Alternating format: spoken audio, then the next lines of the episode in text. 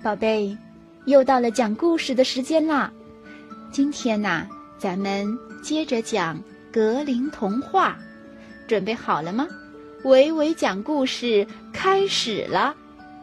接下来我们要讲的故事是《魔鬼的三根金发》。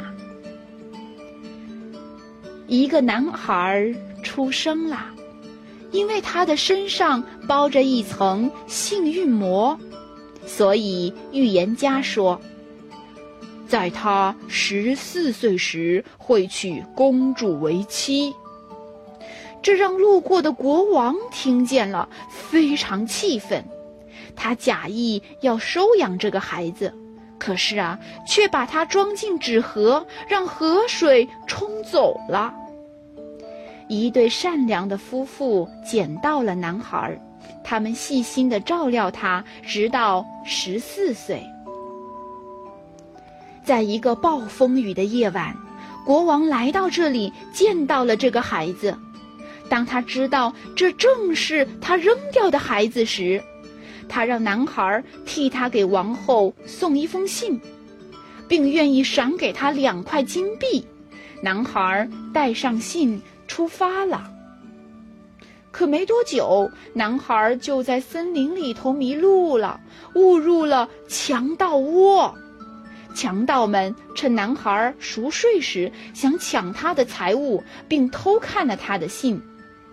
信中说，当男孩把信送到时，便要王后将他立即杀了。强盗头子一时心软，撕毁了原信。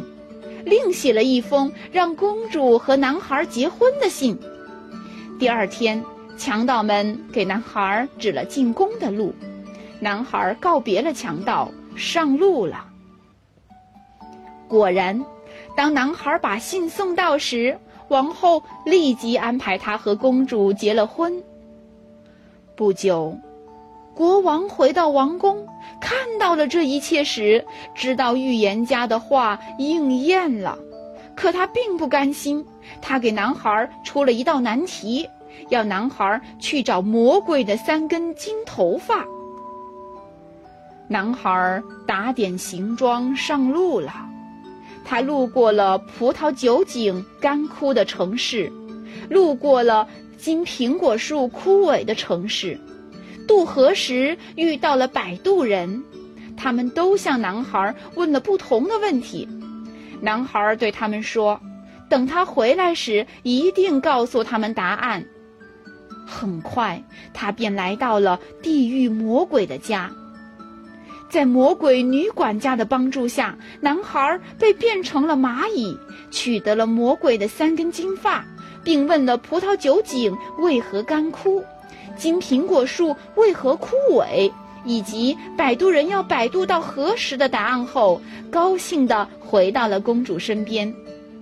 他还带回了葡萄酒城和金苹果城，为报答他而送给他的四口袋黄金。贪婪的国王看到这么多黄金，忙问男孩是怎样得到的。男孩说。在一条河的对岸，那里没有沙子，而是黄金堆积成的沙滩。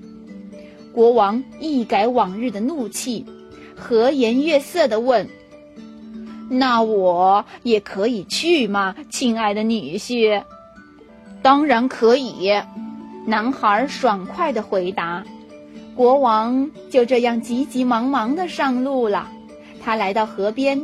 请求船夫送他过河，船夫把船划过来送他过河。